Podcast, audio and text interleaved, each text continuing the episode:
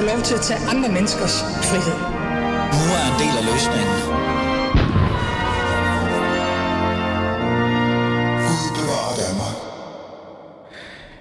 Her i valgkampen har de fleste politikere jo meget travlt med at fortælle om, hvad de øh, vil gøre. I dag vil jeg i programmet dykke ned i, hvad der faktisk er blevet gjort. Jeg har besøg af integrations- og udlændingsminister Kåre Dybvad Bæk, og vi skal tale om de konsekvenser, den danske udlændingepolitik har haft, men også måske skal have efter folketingsvalget.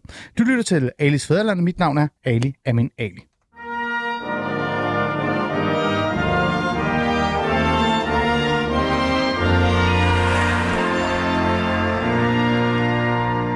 Kåre Dybvad Bæk, velkommen ja. i studiet. Tak for det. Du er stadig fungerende integrations- og udlændingeminister øh, i Danmark. Øh, og det er det jo fordi, at øh, men det er fordi, der er mange, der tror, at når folketingsvalget går i gang, så, øh, så forsvinder det hele jo. Så er jeg jo ikke ret til at sige noget som helst. Men du er jo faktisk fungerende øh, udlænding- og integrationsminister, og det er du hvor lang tid? Øh, jamen, det er jo sådan set indtil der er lavet en ny regering, eller, eller indtil Folketinget er enige om, at den nuværende regering hmm. skal blive siddende. Så, så, hvad hedder det, så jeg kan altså ikke, jeg må ikke bestille øh, notater om, øh, hvad, der skal, øh, hvad, hvad der sker, hvis man gør et eller andet. Men, men øh, for eksempel sådan noget som EU-møder, mm. det bliver man stadig inviteret til at sidde nede i Prag og mm. diskutere retlige og indre anlægner, som det hedder. Men, øh, men det er altså sagt nej til nu her. Øh, hvad hedder det? Øh, okay. Men... Øh, Ja. Men, øh, så, så man har en lille smule at gøre stadig. Mm. Du har også en valgkamp, du er godt i gang med. Er der overhovedet tid til at køre valgkamp og være udlænding og integrationsminister? Også selvom det er på lavt plus?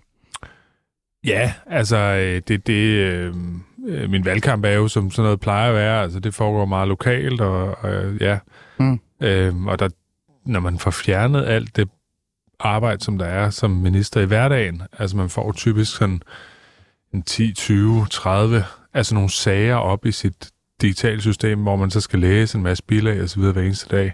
Og når man ikke længere skal det, øh, jamen, så har man jo bedre tid til at lave nogle andre ting, blandt andet valgkamp. Okay. Øh, men valgkampen kører jo øh, netop øh, på fuld blus, og, øh, og, og derfor så tror jeg også, der er nogle ting, der går sådan danskernes næse forbi i virkeligheden, øh, øh altså i forhold til, at der faktisk reelt set stadig sker noget, altså politisk, øh, og noget en udlænding- og integrationsminister skal forholde sig til. Øh, I dagens afsnit af, af Fæderlandet vil jeg både, som jeg sagde her i introen, øh, tale om øh, de konsekvenser, udlændingepolitikken har haft, eller øh, måske positivt og negativt øh, sammen med dig. Men jeg vil også godt selvfølgelig tale med dig om, øh, hvad vi skal se fremad. Altså, hvad går Socialdemokratiet egentlig til valg på, øh, eller hvad vil de gerne opretholde? Øh, men lad os starte med, øh, med det her med øh, konsekvenser, positive og negative, i forhold til den politik, der har, der har kørt, og I har jo stået til mål på. Øh, altså, lad os starte med det her. Over 2.000 sager øh, om familiesamføring øh, er jo faktisk, øh, øh, der er blevet afgjort siden 2017, skal ses i sømme og muligvis genoptages. Øh, det er jo en af de ting, der er gået under næsen, hvert fald fordi der har været valgkamp.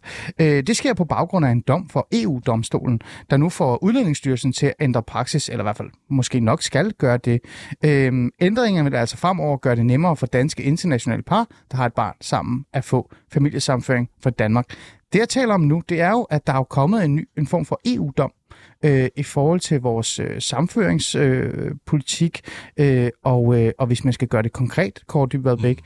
så er det jo de der historier, vi har hørt her de sidste par måneder, måske også før det, om amerikanere, der er blevet nødt til at pakke deres ting sammen og flytte til USA. Øh, de kan ikke blive boende her, øh, folk, der har fået afvist deres øh, hvad hedder det, opholdstilladelse osv. osv. Øh, Kåre Dybvad øh, du er jo stadig fungerende udlænding- og integrationsminister. Ja. Øh, jeg bliver sådan lidt øh, fræk. Øh, først, lad os lige starte med, har du lagt mig til den her EU-dom? Det tænker jeg på, du har. Ja, det har jeg. Jeg har også selv øh, sådan, som minister oversendt øh, dommen til Folketingets øh, øh, udlændingeudvalg, så, så det har jeg bestemt. Mm. Øhm, og øh, det får mig faktisk lidt til at spørge dig sådan lidt frækt, før vi kan gå ind i det her. Øhm, hvem dikterer egentlig udlændingepolitikken i Danmark? Altså, når vi sidder her og taler, jeg sidder her og taler med en udlænding- og integrationsminister øh, i forhold til en, en lov og noget, vi har vedtaget og vi står fast ved, og vi sender folk hjem faktisk, øh, så kommer EU og blander sig. Så hvem er det egentlig, der dikterer udlændingepolitikken i Danmark? Regeringen eller EU? Nå, men det gør øh, begge dele jo, altså, men, men i sidste ende er det jo Folketinget, der har valgt at gå ind i EU, eller befolkningen, kan man sige, efter en folkeafstemning, og også Folketinget har valgt at tilslutte sig de forskellige internationale konventioner, som vi, øh, som lægger nogle begrænsninger på, hvad vi kan lave øh, i vores udlændingepolitik. Øh, men det er klart, at når vi så har gjort det, så sætter de jo nogle ydre rammer for, hvordan vores udlændingepolitik kan være, og, og når der kommer en dom fra EU-domstolen, jamen så, så er det øh, noget, vi bliver nødt til, hvis den er klar, som øh, ja, i hvert fald min vurdering er i den her sag. Øh, nu er jeg jo ikke, som sagt, nogen embedsmænd, der kan vurdere det, men, men hvad jeg i hvert fald har læst mig til selv, så er en relativt klar dom, øh, og der, der er der altså ikke øh, mulighed for så at sige, øh, det gider vi ikke alligevel. Der, der er vi forpligtet af, at vi som EU-medlemmer skal, skal og, og tilsyn til den europæiske menneskerettighedskommission skal, skal, skal være ombord i det. Mm. Øh, så det er rigtigt, der er nogle ydre rammer, og det synes jeg jo egentlig er en spændende diskussion i forhold til vores udlændingepolitik, fordi nogle gange, når jeg har, jeg havde et samråd blandt andet om Kærshoved Gård for nylig,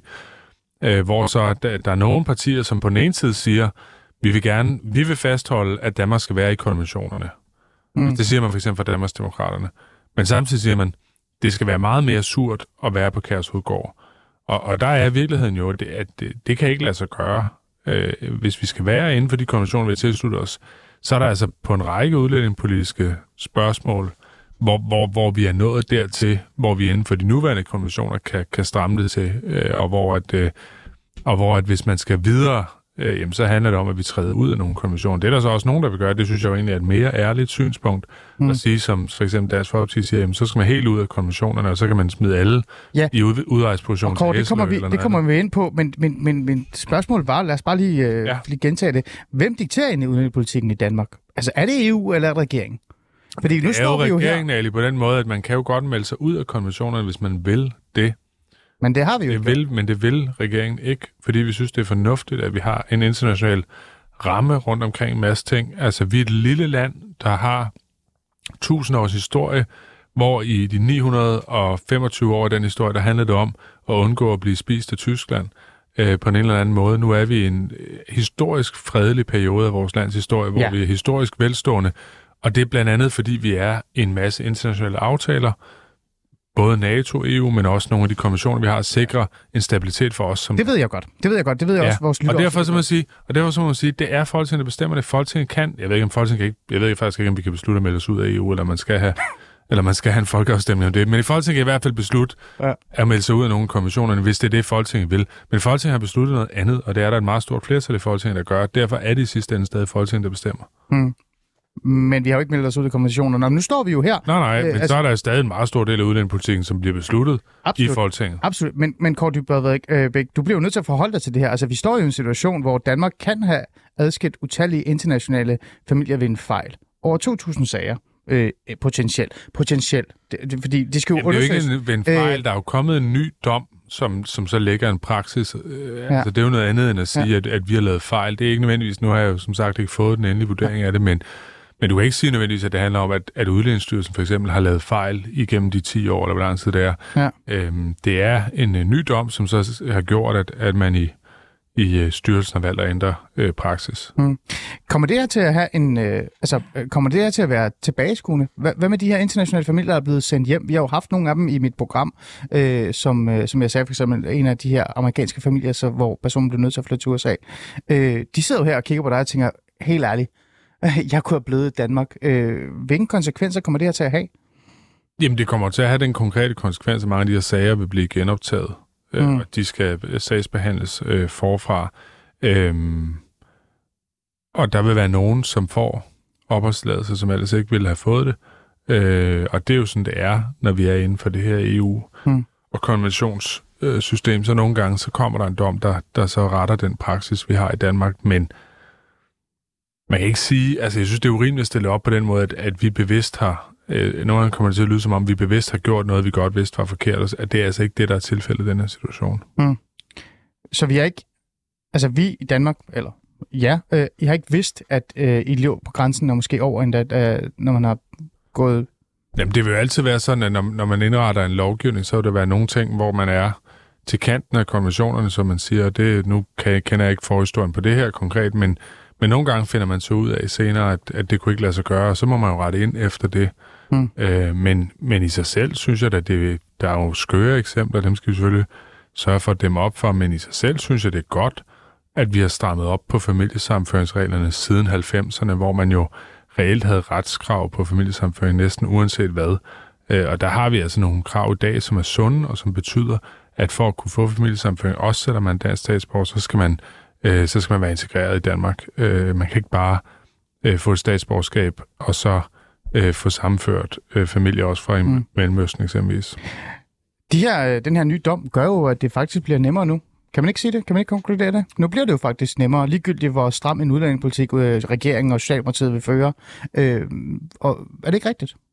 Ja, det ved jeg ikke. Jeg, jeg, som sagt, jeg er ikke 100% klar over endnu, hvad, hvad konsekvenser den kommer til at have sådan på lang sigt, men det er klart nok, selvfølgelig vil der være nogle af de eksempler her, ja. øh, og nu kan jeg ikke de enkelte sige, at du har haft den, men, men der vil være nogen, som så vil få opholdstilladelse, som ellers ikke har fået det, og på den måde vil det jo være en samlet set en lempelse selvfølgelig af den øh, udlændingepolitik, som der Men det vil jo i hvert fald, øh, så vidt jeg forstår, så meget jeg kigger på det, og jeg tænker, at du har set lidt på det, øh, at øh, familier, øh, der har øh, et barn med dansk statsborgerskab, kan få familiesamføring i Danmark. Altså det vil gøre det nemmere. Ja. Så det, Ja, ja, jamen, er, jo, det en, er- det er jo en, en, øh, det er jo en, altså den her nye afgørelse vil jo gøre det nemmere. Ja. Hvordan er det egentlig? I Bæk. Altså, det, jeg er bare nysgerrig, fordi at, at man sidder der, og man er udlænding- integrationsminister for et land, og man øh, stiller op for et parti, øh, og medlem af et parti, øh, Socialdemokratiet, som går ind for en stram og færre udlændingepolitik. Det siger jeg jo også i virkeligheden. Øh, men der har jo været de her stramme øh, tilgang til lige præcis familiesammenføringer. Mm, og så kommer en EU-domstol og siger, bare ærgerligt, det her det skal være nemmere, og nu skal I bare gøre det. Hvordan er det? Nå, men det er da klart, det, det, det må da ikke ske for tit, at man sidder i den situation, at, at man skal lempe på udlændingepolitikken, for så får man jo en for åben udlændingepolitik. Hmm. Nu må vi se, hvad konsekvensen bliver konkret af det her. Altså, hvad vil forskellen være i forhold til, hvor mange får ophold, og fra hvilke lande osv., og det vil vi jo selvfølgelig følge meget med i, og se, hvad, hvordan udvikler det sig øh, henover, øh, når man går den her sagspunkt igennem. Øh, men, men selvfølgelig er det da klart nok, at det nemmeste ville være, hvis vi selv helt kunne indrette det, øh, sådan som vi gerne ville, men det følger der så bare en masse andre konsekvenser med, som vi ikke er klar til at tage. Mm. Og derfor så, øh, så holder vi fast i øh, også at være en del af det internationale system. Mm. Men det, er jo, det må da være frustrerende, på en måde. Nu spørger jeg dig ærligt. Øh, nu du er synes jo jeg også ikke- folketingskandidat for Nu vil jeg gerne se, ja, nu vil jeg gerne lige se, hvad det ender med med det her familiesamfund. Vi var Ja. i forvejen inde på et spor, hvor vi kiggede på, øh, hvad, hvad med det her dansk krav i forbindelse med familiesamføring. Det har jo gjort, at, at øh, både at der er en masse fra Mellemøsten, der ikke har fået familiesamføring i forhold til tidligere, men jo også, at der er nogen, som øh, måske er altså, indfødt danskere, som, som så ikke har bevis på deres danskkundskaber, som så bliver afvist på det. Og dem er vi sådan set i forvejen i gang med at kigge på og holde møder også med partierne i Folketinget om det. Øhm, Hmm. så, så hvorvidt det her rækker i forhold til det, som vi i forvejen var nede i, det, det er jeg ikke klar over endnu. Hmm. Men det er klart, hvis man kom på et andet område og sagde, nu skal I, øhm, Ja. nu skal I give permanent ophold til alle, der er vokset op i Danmark, når de fylder 18 for eksempel, hmm. som der er nogen, der vil politisk, så ville jeg synes, det var enormt grænseoverskridende. I forhold til det her med øh, de her familiesamføringer, man kan jo sige i hvert fald, at øh, det er noget, som øh, jeg, jeg har i hvert fald været bevidst omkring. Altså, at, at det her det var ved at blive øh, kigget på og, øh, fra EU's side, men også, at der har været lidt gag-regler omkring det her. Mm. Ikke? Øh, fordi, der, som jeg sagde, der, det har jo fyldt meget i danske medier øh, med de her familier, der, der blev nødt til at tage rejse hjem ikke? Øh, til USA, som man så tænker, hvorfor skal de det? Øh, og jeg kan jo huske, at Ekstrabladet har været en del efter jer. Også efter dig. Virkelig forsøgt at få nogle svar, fordi at, øh, øh, jeg tror, det var, jeg tror, det var over 200 dage eller sådan noget siden, hvor du sådan talte om det her med, at I skal jo nok kigge på det her. Vi skal lige undersøge det. Der er en analyse. Jeg tror, det var Mathias, der, der sagde det dengang. Ja, vi er helt tilbage i Mathias er tid. Øhm, og I ventede på en rapport, og, og så videre, og så videre, og så videre. Burde I have handlet før, en, altså, før at der kom en EU-dom, som gør, at I skal kigge på det her kort i har jo været bevidst om det i lang tid. Ja, vi lavede familiesamfundsreglerne om i 2018. Ja. Man gik væk fra det, der var før, som man kaldte pointsystemet, og så over til det her, hvor der er et, et objektivt dansk krav, som du skal leve op til, uanset hvad.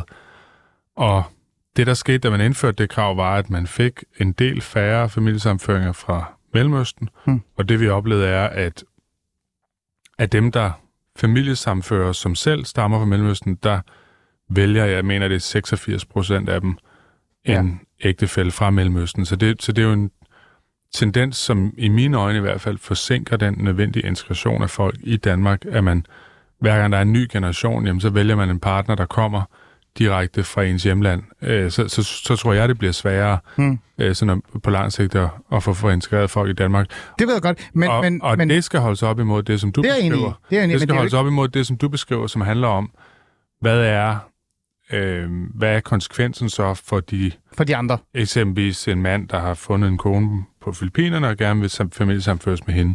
Og det er klart, der kan jeg da godt forstå, at han synes, det er tåbeligt, at han skal, hvis han har talt dansk i sit liv, så skal han bevise, at han kan tale dansk. Mm. Altså, jeg forstår udmærket godt problematikken. Ja. Men når jeg skal afveje det sammen med mine kollegaer, og, og det er også min fornemmelse i de borgerlige partier, har man den samme overvejelse, så er det jo svært at måle ud præcis, øh, hvor mange øh, flygtninge fra, eller hvor mange familiesamføringer fra øh, Mellemøsten kan du, vil du gerne lukke op for, Jo, jo, det ved og jeg godt. samtidig hjælpe Men, men jo, hvis det her... de siden der- relativt få, som, som er i den Det er, anden en, det er jeg enig med dig. på. Det, det er jo ikke nemt. Man kan jo ikke bare lige gøre det her. Det, kan, jeg- det har jeg fuld forståelse for.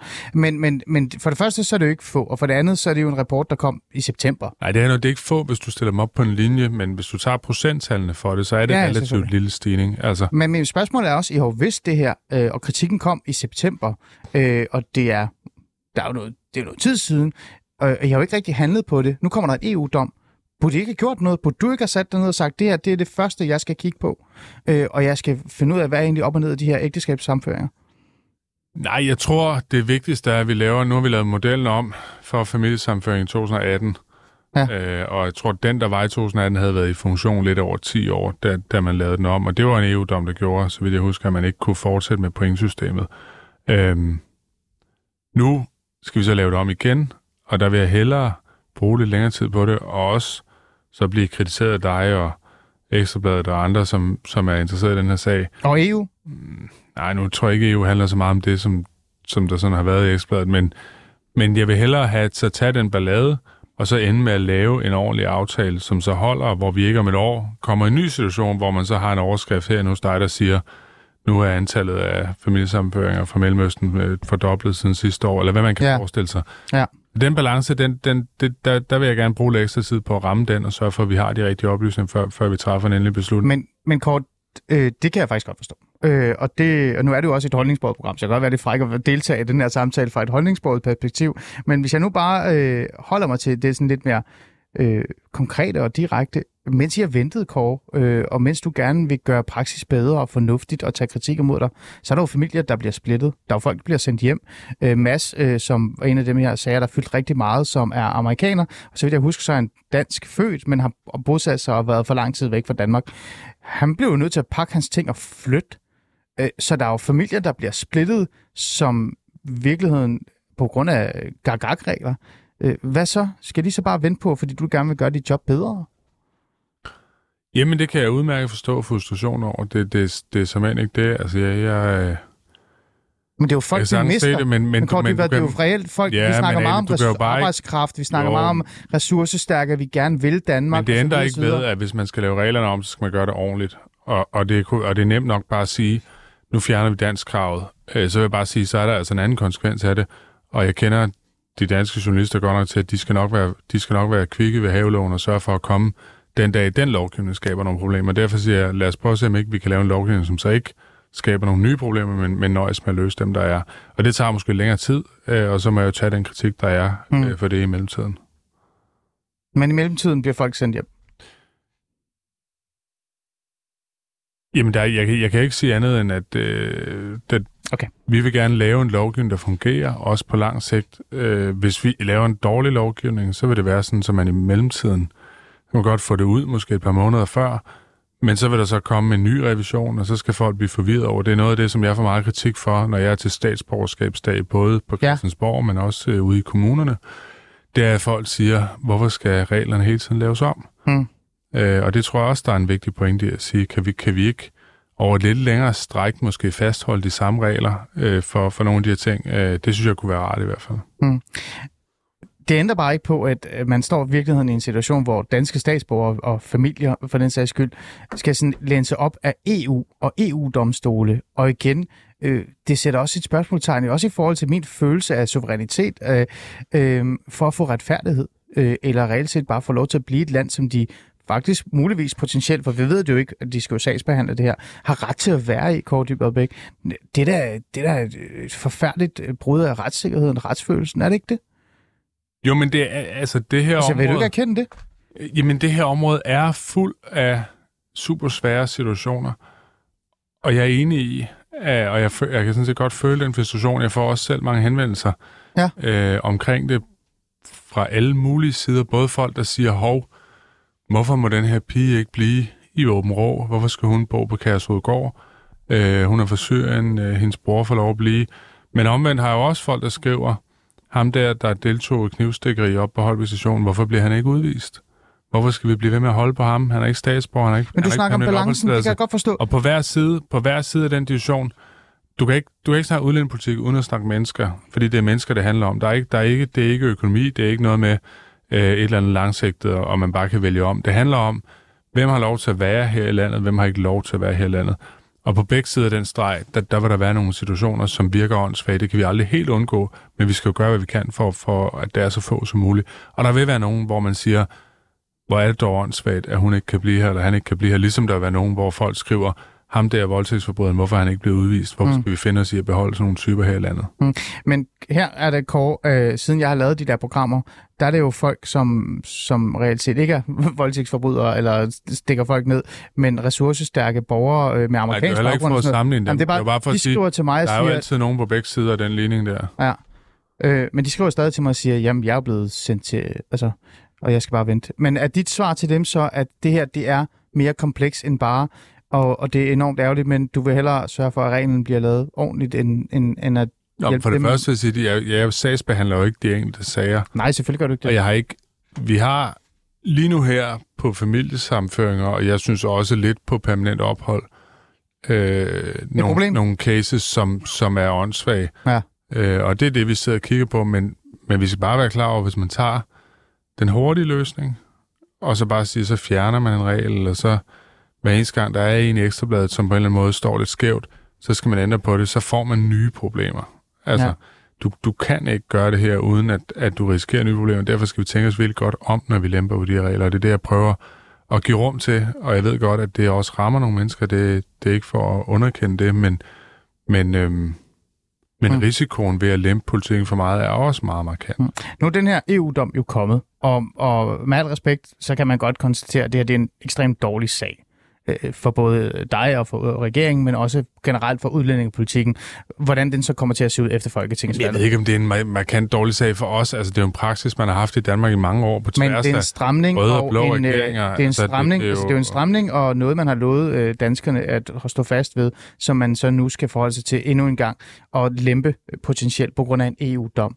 Øhm, hvad kommer der til at ske med den her, tror du, øh, efter valget? Jeg ved det ikke, Ali. Jeg, jeg har prøvet at svare på det, men, men jeg ved ikke, hvordan det påvirker, øh, og hvor meget vi bliver nødt til at ændre i de regler, vi har.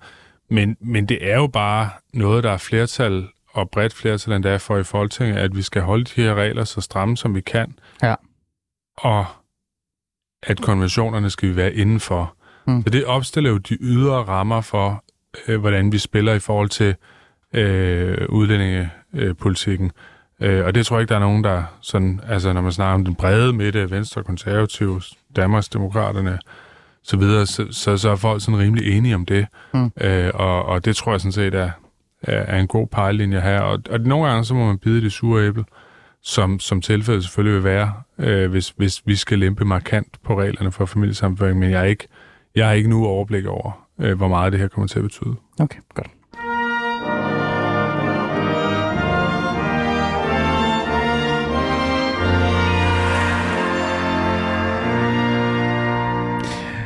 Kort Dybvad væk. Tak fordi du vil være i studiet med mig. Du har jo folkets, altså der er jo valgkamp. Øh, du burde jo være ude og aflevere flyers, øh, men du er jo udlænding og integrationsordfører, øh, eller ikke ordfører, minister, og derfor så skal du jo altid også forholde dig til nogle ting. Og der har jo været den her, som vi brugte den første halve time på, at tale om en ting, som du skal forholde dig til, en EU-dom, som gør, at hele den her familiesamføringspraksis Øh, skal kigges på, revurderes, øh, ændres potentielt.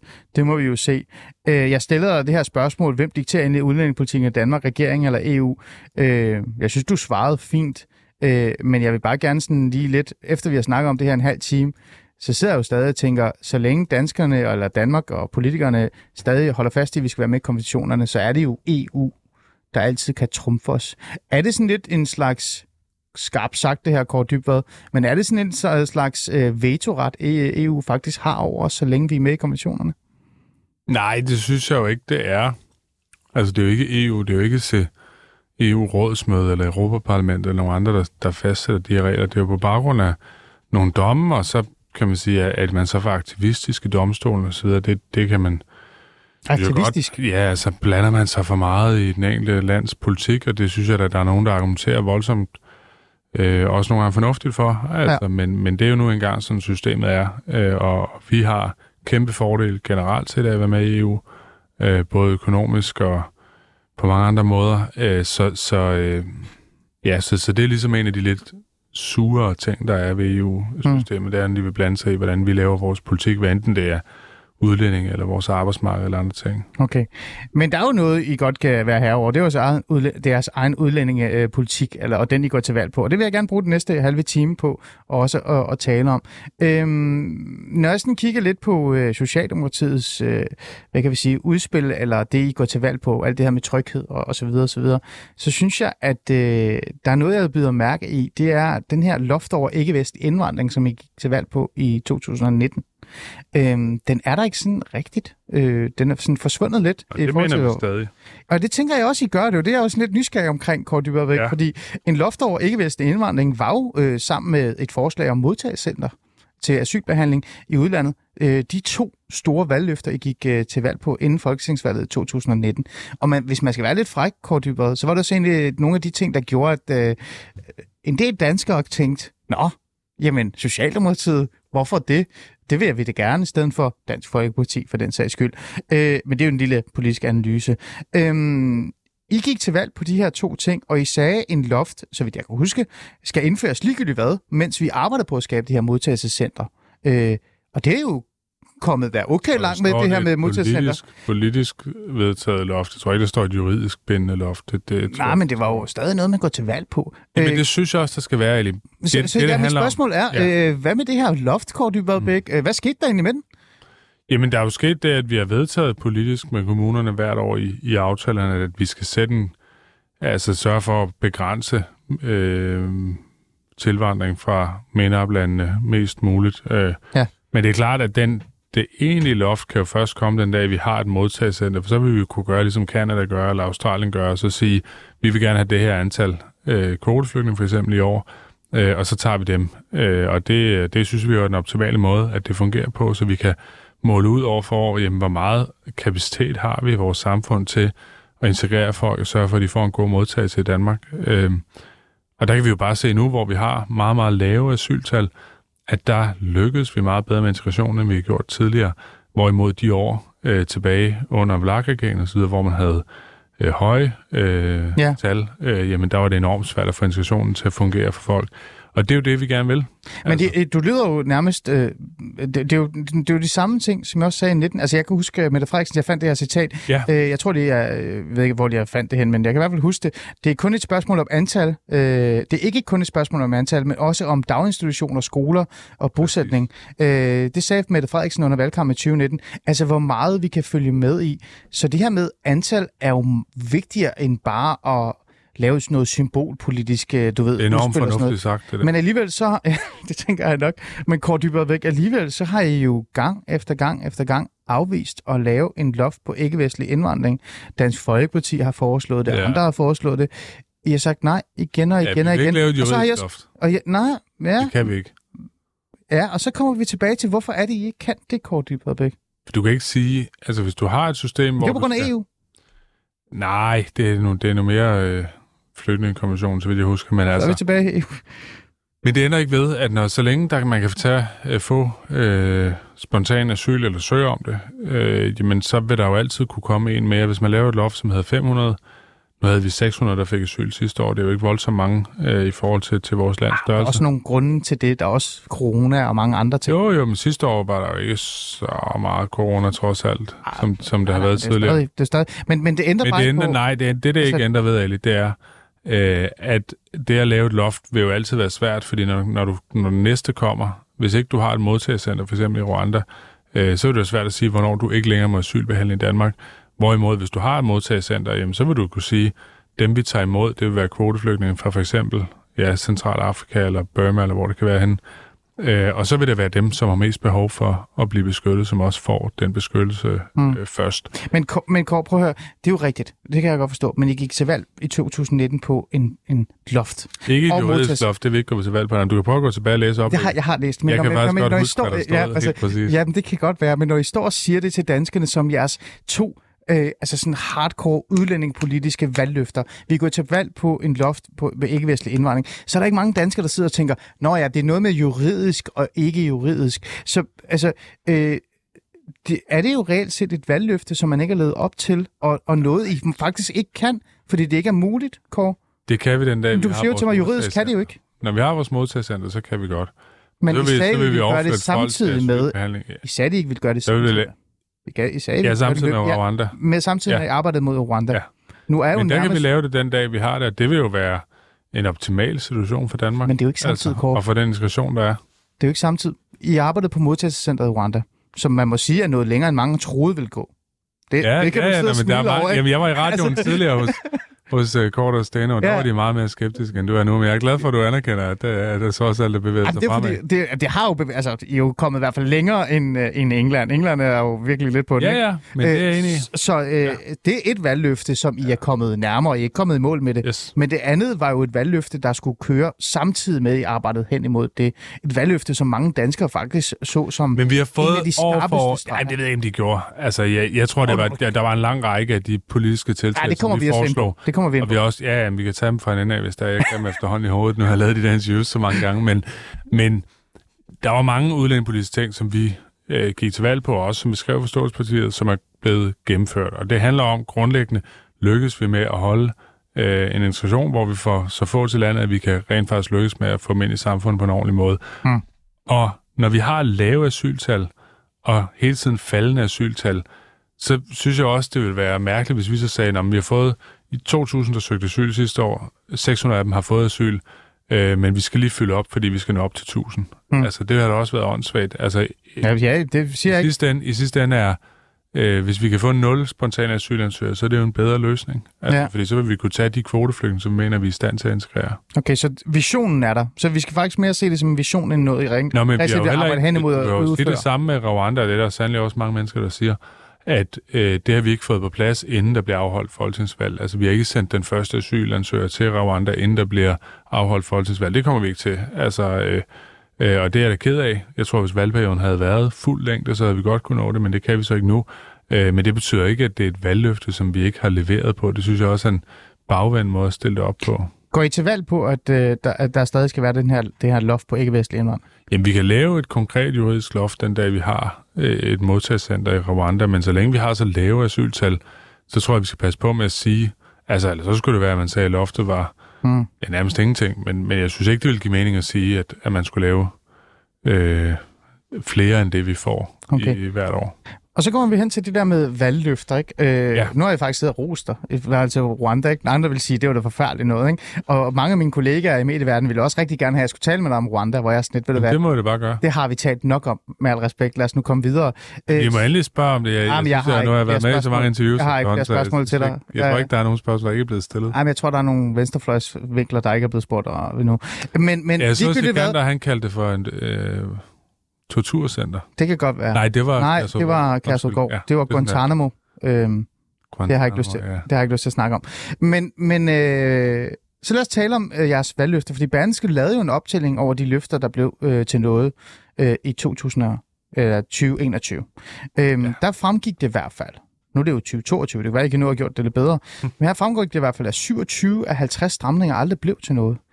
Øh, og igen så er jeg sådan tilbage, Kort du er jo udlænding- og integrationsminister, øh, og du går til valg på at være øh, Kort Dybvad væk, men du er også minister. Øhm, og udlændingestramninger og udlændingområdet er jo vigtigt for Socialdemokratiet. Øh, 27 ud af 50 stramninger, der ikke blev til noget.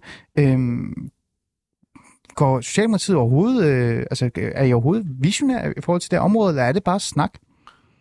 Ja, jeg tror, det er en gammel opgørelse. Altså, de, de, de to opgørelser, der har været her hen over sommeren, der, der har været en fra Jyllandsposten, som sagde, 38 ud af 68, tror jeg.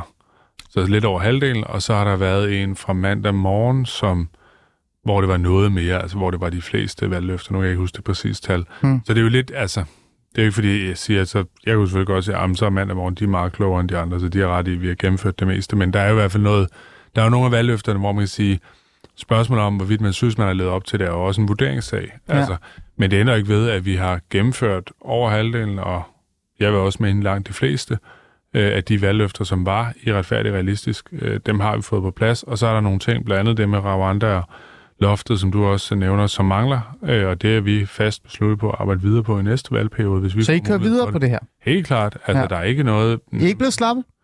Ej, er du sindssyg? Nej, altså, Er du det er sikker? vi ikke. Prøv at høre, mand.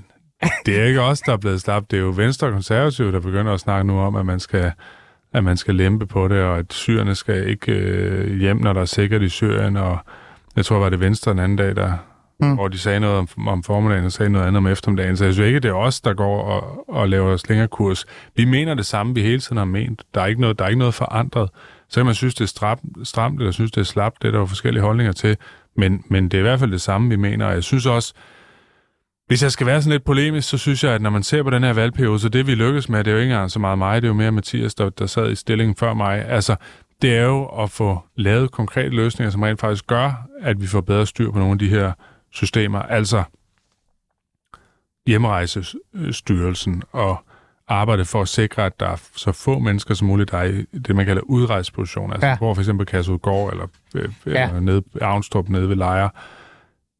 Det antal er faldet fra, at det var over 1200, det vi kom til, Mm. til det nu er 658. Okay. Det vil sige langt færre personer. Vi har stadig en del iranere blandt andet, som, øh, som er svære, fordi at, øh, at få udsendt øh, også folk, der har lavet grov kriminalitet, øh, fordi at man ikke tager imod sin egen statsborger dernede. Men, men generelt set er vi lykkedes rigtig godt, fordi vi har gjort et solidt benarbejde modsat det, der var i sidste valgperiode, hvor de borgerlige havde den post, hvor det handlede om at lave stor øh, bravado og stor palaver i aviserne med øh, kager og øde øer og, øh, og hisse op over nogle små ting. Her der har vi gået ind fra starten af og sagt, at vi skal have systemet til at virke på en måde. Vi skal bruge alle de dygtige mennesker, vi har i vores centraladministration, til at få styr på de her ting, til at sørge for eksempelvis, når man ikke har et lovligt opholdsgrundlag i Danmark, Mm. enten som afvist asylansøger, som udvisningsdømt, øh, så skal man ud af landet.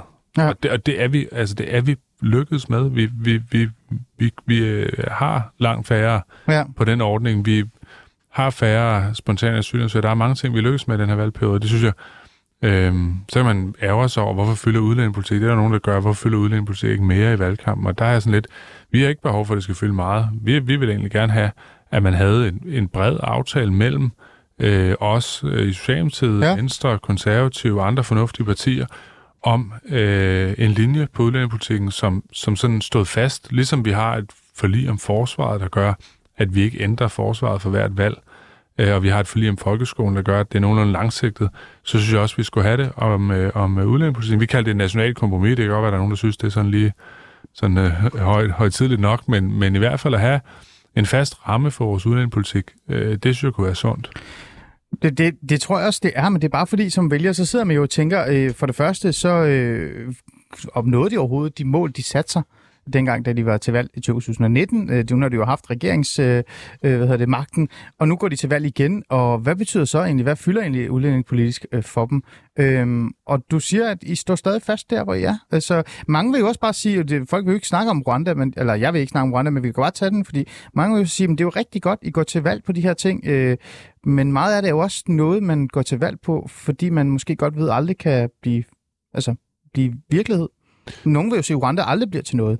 Du siger selv, øh, ret mig gerne, du har lige og sagt ja. til Ja. mig, at ikke-vestlige, øh, altså loft på ikke-vestlig indvandring kommer heller aldrig til at blive til noget. Nej, det er jo ikke det, jeg sagde.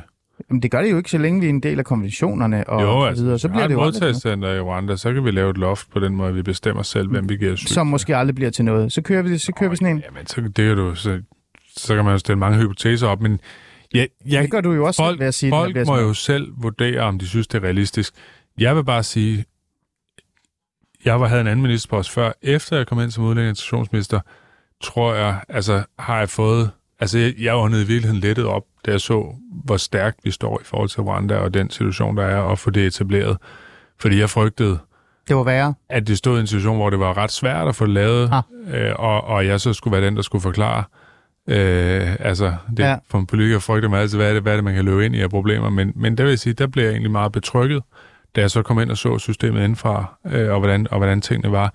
Og så kan folk synes, at, og der er mange redaktører og forskellige kommentatorer og kloge folk, der har sagt det ene og det andet om, at Rwanda kan aldrig lade sig gøre. Vi kunne aldrig, der er også mange, der sagde langt, så vi kan aldrig finde et land, der vil lave det der. Mm. Og da vi så fandt det, så sagde de, at det er også det forkerte land, og der er også, øh, altså, og den diskussion må bare foregå, og det kan være, at de ender med, at de får ret. Jeg tror det ikke, Nej. øh, men, men, men vi holder fast. Og så vil jeg også bare sige, hvis man vil måle det, som du siger der, jamen er man egentlig, står man egentlig på, på det, vi kalder en, en stram, men ikke en skør politik, jamen så skal man også måle på nogle af de ting, der kommer op i mellemtiden. Altså, jeg synes jo, det er... Jeg, synes, jeg får henvendelser fra folk i mit lokalområde, når, når Mette Frederiksen snakker om vaskekælder, øh, utryghed der, utryghed på stationer osv., fordi det er noget, folk oplever i deres hverdag. Og der er masser af folk i Twitter-boblen og på Slottholm og andre steder, som er enormt fornærmet over, at, at man nævner en vaskekælder. Men jeg vil bare sige, altså, at det er der folk, øh, der gør. Øh, og, og, og det synes jeg også er et eksempel på, ligesom, Ja, okay. når man oplever den type problemer med primært unge mænd, primært fra Mellemøsten, som har en dominansadfærd, altså som er aggressive, som, som, vil, øh, som hisser sig op, hvis man kigger på dem på den forkerte måde, som, øh, som kører rundt i, i store biler og generer folk af trone osv. Altså den type adfærd, som alle fra vi er begge to født sådan i midten af 80'erne, så vidt jeg husker. Altså, alle, der er vokset op i vores generation, kender det der. Altså, at man går i byen, og så er der en af ens venner, der kigger forkert på øh, en øh, fyr med indvandrerbaggrund, og så, øh, og så skal man tigge og bede om, at de ikke slår ham til plukfisk. Ikke? Altså, og det er bare noget, som vi vokser op med, og, og uanset om man så sidder øh, nogle steder i, i København på Twitter og så videre, siger, at det kommer aldrig, det er aldrig sket, og det, det er ikke nu og så, videre, så tror jeg, at alle folk har den Ja, fornemmelse. ja, det vil, prøv, det vil jeg gerne, og nu bliver jeg nysgerrig, fordi jeg vil da gerne vide, om det er sket for dig. Du siger, at det er noget, vi alle sammen har oplevet. Altså, jeg, øh, Ja, jeg er sket det, at mine venner, ja, ja, er blevet overfaldet. Ja, det, det har jeg da oplevet. Har du været usikker i en vaskekælder? Øhm, ja, altså jeg boede i øh, en ejendom på Nørrebro, en overgang, som øh, Mm. hedder Ågården, der ligger mellem Renshavsgade og Åboulevarden, hvor der var vel 60-65 procent, som havde mellemøstlig baggrund. Og der, der oplevede jeg at blive truet, øh, i, øh, når man kom ind i gården, og at de folk, der stod der, unge drenge på 15-16 år, som truer en og, og fortæller, at man skal lukke røven, og ellers så smadrer de en osv. Mm. Og det ødelægger jo ens hverdag.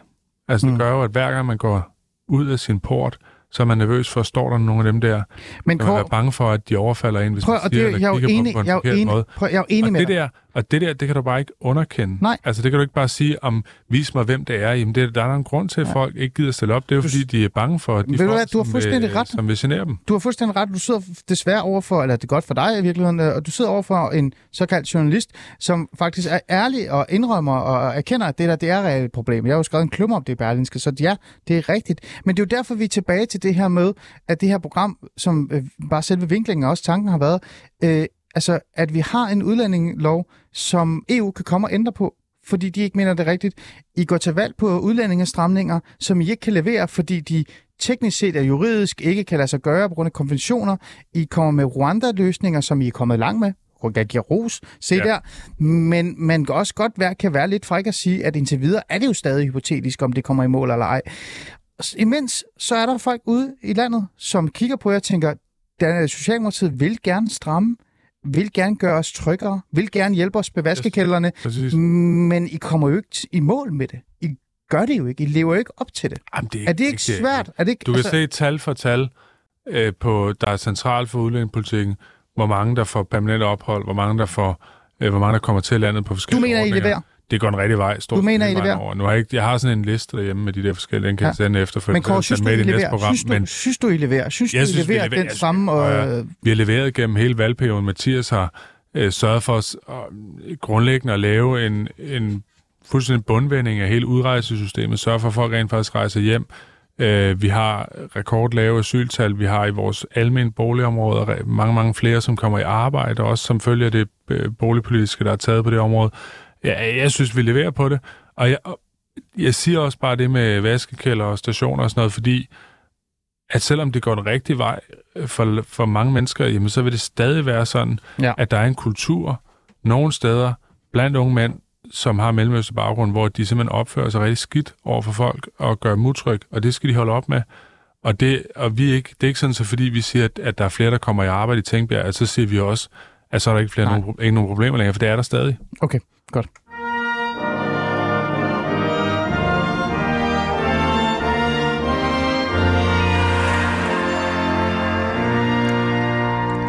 Du lytter til Alice Fæderland, og jeg har en kort Dybvad Bæk i studiet, som, øh, som virker meget positiv. Han mener, de leverer i forhold til udlændingsstramninger og, øh, og de ting, de har lovet, og det synes jeg er fair. Kort, det skal du øh, selvfølgelig øh, have lov til at komme med. Så kan vi altid snakke om konventioner meget dig bagefter en særspecial på tre timer, hvor vi går i dybden om, hvad de Det konventioner lyder lidt kedeligt.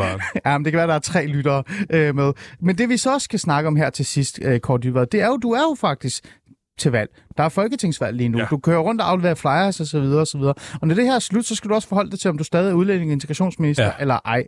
Øh, og, øh, og en af de ting, og en af de personer og en af de partier, der kan være med til at gøre øh, det, eller hjælpe dig med at gøre det, det er jo Moderaterne. Øh, de, det er jo Lars Lykkes parti, Moderaterne, som virkelig står øh, godt og på vej fremad, og kan teknisk set blive kongemager. Så må vi jo se, om de peger på en socialdemokratisk regering, eller om de går altså blå. Jeg kan ikke finde ro- rundt i det, Jeg han tror, er gang i være kan det. se udgangspunktet, at det bare er på det blå. Jeg, jeg ved det ærligt talt ikke, fordi jeg, jeg tænker, at der er nogle andre ting på spil end bare det. Ja. Ja. Men Kåre Dybberbæk, ligegyldigt hvad, så når det hele er, er lagt sig, så skal der jo stadig forhandles og lave en, et samarbejde omkring udlændingepolitikken, ligegyldigt hvilken regering der kommer. Øhm, Moderaterne går jo til valg på en stram udlændingepolitik, men også en færre og mere fornuftigt. De virker som om, de er i gang med at løsne op, ligesom du siger, konservativ og, og, og hvad hedder det, venstre også er. Øhm, Kommer det her til at være en periode, vi går ind i, hvor Socialdemokratiet potentielt muligvis er de strammere og strammest, mens resten står og tænker, lad os da åbne op her? Nej, det tror jeg ikke, for der er nogle partier i, i Blå Blok især, som, som ønsker sig meget, meget stram, og som også ønsker at træde ud af konventionerne. Altså hvis man ser for eksempel Nye Borgerlige, så har de jo gentaget deres tre øh, Hmm. ufravillige, tror jeg det hedder, ufravillige krav. Men Nye Og der- Borgerlige er jo ikke store. Nej, men, de men, jeg, store bare, hvis jeg bare lige, bare lige kan slutte det, så vil jeg sige, at øh, jamen, det ved jeg da heller ikke, om nogle af de andre er efterhånden. Altså, det, lad os nu lige lade vælgerne øh, afgøre det, øh, før, før vi sådan lægger os fast. Øh, øh, nej, hvis man ser for eksempel nye borgerlige krav, så er der da i hvert fald to af dem, hvor jeg tænker, at det bliver meget svært at gennemføre inden for de internationale regler, som vi har. Ja. Øh, men lad det nu ligge. Vi bliver ikke de strammeste på udlændingepolitikken. Det, det kommer ikke til at være sådan, og det er jeg heller ikke interesseret i. Det er slet ikke det, jeg måler mig op imod. Jeg vil sige, at det, som Moderaterne er kommet med, meget af det sådan set fornuftigt nok, når det handler om erhvervsordninger osv. Kan man få flere ind på dem? Er det muligt også at, at, at løse noget af problemerne med sundhedsvæsen og rekruttering dertil gennem erhvervsordninger? Det, det synes jeg er en helt åben diskussion. Men det, de siger med, at man som flygtning ikke skal være øh, altså det at være flygtning er ikke længere noget midlertidigt, men det er noget, som, hvor når, når først du kommer ind, gang, ja. Ind som flygtning, så er du her for evigt. Øh, det, det synes jeg er forkert. Mm. Altså, det vil jeg gerne advare imod, øh, at man, øh, at man laver den, den politik, fordi øh, så, så vil det være de facto opgive øh, den position, vi har haft siden 2014 i Danmark, som er, du er her, du får beskyttelse selvfølgelig, når du får fuldt, men når du ikke længere har brug for beskyttelse, så skal du vende hjem dertil, hvor du kommer fra. Man laver et opgør med den her såkaldt midlertidige og så permanent. yes. Øh, men det ændrer jo ikke på, at ligesom I uh, reelt set øh, altså skulle forholde jer til, øh, da I lavede det her forståelsespapir og blev regerings, øh, altså blev, fik øh, magten som regering, så skulle I jo lave et samarbejde. Øh, hvis Moderaterne kommer med en form for forståelsespapir og siger, øh, det der, det er en del af det, øh, kan Socialdemokratiet så øh, være i det? Jamen, nu skal jeg ikke forudsige alle tænkelige scenarier, men jeg, jeg ville synes, det var Nej, men jeg vil høre, ekstremt hvad svært. du tænker. Ej, jeg, jeg synes, det var ekstremt svært at, at ændre det, man kalder paragraf 7.3, altså midlertidighed for, for flygtninge. Det, det, så bryder man med, med en lov, der blev vedtaget i 14 jo, både med borgerlige partier, men også med Socialdemokratiet og de radikale øh, dengang, øh, og, og som har tjent os godt, på trods af, at der er nogle rigtig skidt eksempler, så har det overordnet set været en god lovgivning, som har gjort, øh, at, at vi har bedre styr på, øh, hvor mange der kommer til Danmark. Ja, okay. Det er bare fordi, jeg er bare nysgerrig omkring, hvordan det egentlig kommer til at se ud, fordi det bliver jo et, interessant øh, valg, det her, øh, om, om et par dage. Jo, jo, Og men, men også bare, det er jo heller ikke mig, der bestemmer det i sidste ende, kan man Nej, sige. men Men, det men, vores udgangspunkt er helt klart, at det er, at vi skal ikke på de der bærende søjler af udlændingepolitikken, der, Der kommer ikke til at ske noget. Det er det, jeg prøver at fiske holde efter. fast i. Ja. Altså, det giver jo ingen mening andet. Der er jo også et kæmpe flertal i Folketinget, der gerne vil fastholde den her ordning. Altså nu var jeg lidt efter Venstre Konservative, men, men, men det må man jo retfærdigvis sige, at, at de står også fast på de bærende søjler i det her. Øh, altså de, de står jo ikke og eller Venstre gør i hvert fald ikke, står ikke og vakler på, øh, om, om, man, øh, om man skal blive her eller ikke skal blive her, hvis man kan vende hjem til et sikkert hjemland. Mm. Kåre Dybadvæk, vi har jo brugt øh, 55 minutter på at snakke om jeres udlændingepolitik. Hvad er egentlig lovet, og hvad, hvad, hvordan vi øh, gør fremadrettet osv. osv. Det virker som om, at øh, ligegyldigt hvad jeg kaster efter dig, så holder du fast i, at I har øh, holdt kursen, og I har leveret det, I kunne levere, og I ændrer ikke på det øh, fremadrettet. En stemme på Kåre Dybvad Bæk og en stemme på Socialdemokratiet her lige om lidt, øh, når folk skal stemme. Er det stadig en stemme, man kan stole på, øh, eller er det en stemme, man lægger i forhold til udlænding- og integrationsspørgsmålet, øh, men man skal i hvert fald være bevidst omkring, øh, at EU og andre kan komme ind og ændre det hele? Altså, er det en, er det en fast stemme egentlig? Ja, det er det, og vi vil garantere, øh, at der bliver ikke ført nogen liberal udlændingepolitik øh, på vores mandater. Øh, det vil ødelægge Danmark på lang sigt, hvis man åbner alt for meget op, ligesom at få nogle af de samme konsekvenser, som man har set i Sverige øh, igennem mange år, øh, og det er vi ikke interesseret i, og derfor holder vi fast i en stram linje, men der kan komme, øh, som du siger, øh, domme fra EU-domstolen og andre steder, som gør, at vi bliver nødt til at, og, øh, at tilpasse vores lovgivning, men, men det overordnede mål, der mener at vi står helt fast, og det gør vi heldigvis, som siger, sammen med øh, også mange borgerlige partier, som mm. på den ene side siger, vi respekterer konventionerne, men på den anden side siger, vi skal samtidig have en stram politik med, hvor mange der kommer til, for at sikre, at dem, der kommer her, også skal blive behandlet ordentligt, sørge for at blive integreret i vores samfund og få et godt liv her. Mm, okay. Det var bare meget vigtigt lige at vide det. Jeg skal også ja, ja. stemme. Kåre, jeg ved ikke, hvad jeg skal stemme. Jeg ikke, du kan stemme på mig. Nej, men det kommer jeg heller ikke til. Men Kåre, jeg vil gerne lave et vedmål med dig jo et her til sidst. Ja, det skal så. Øh, fordi at... Øh, ja, nu skal lige se, hvad det er jo. Øh, fordi hvis jeg nu satte min stemme på Socialdemokratiet, så, øh, så for at kunne lykkes med alle de ting med ikke-vestlige øh, lofter og alle de her ting, så kræver det jo, at Rwanda går igennem. Øh, skal vi lave et vedmål her til sidst, om Rwanda ja. bliver til noget eller ej? Øh, vi kan sætte en uh, middag på ja. spil, som du ikke betaler med din, uh, med din ministerkort. Jamen, jeg har slet ikke sådan kort. Så Nå, okay, det, du skal lov for det. Det er så nemt. Skal man heller ikke give til en udlændingesektionsminister? Nej. Nej. Jamen, det kan vi da godt lave. Og du står fast på, at Rwanda bliver til noget? Ja, nej, jeg troede egentlig, du også troede det, men altså okay, lad os prøve at se. Jamen, jeg vil gerne have mig for hånden herover. Så gav vi hånd på det kort, du har været. En stemme på Han spytter ikke i hånden i Aarhus, eller Morslet, eller hvor jeg, du bor han. Altså, nu synes jeg, du skal være civiliseret, ikke? Kort Dybladbæk. Godt. Øh, en stemme på, på Socialdemokratiet er en stemme, som man kan stole på i forhold til udlænding og integrationspolitikken. Det må være det, vi må øh, på en eller anden måde konkludere her til sidst. Og så glemmer vi lidt, at øh, alle de ting, I har lovet, det nåede I ikke rigtigt i virkeligheden. Ej, vi lovede langt over halvdelen, men altså, nu, nu synes jeg lige...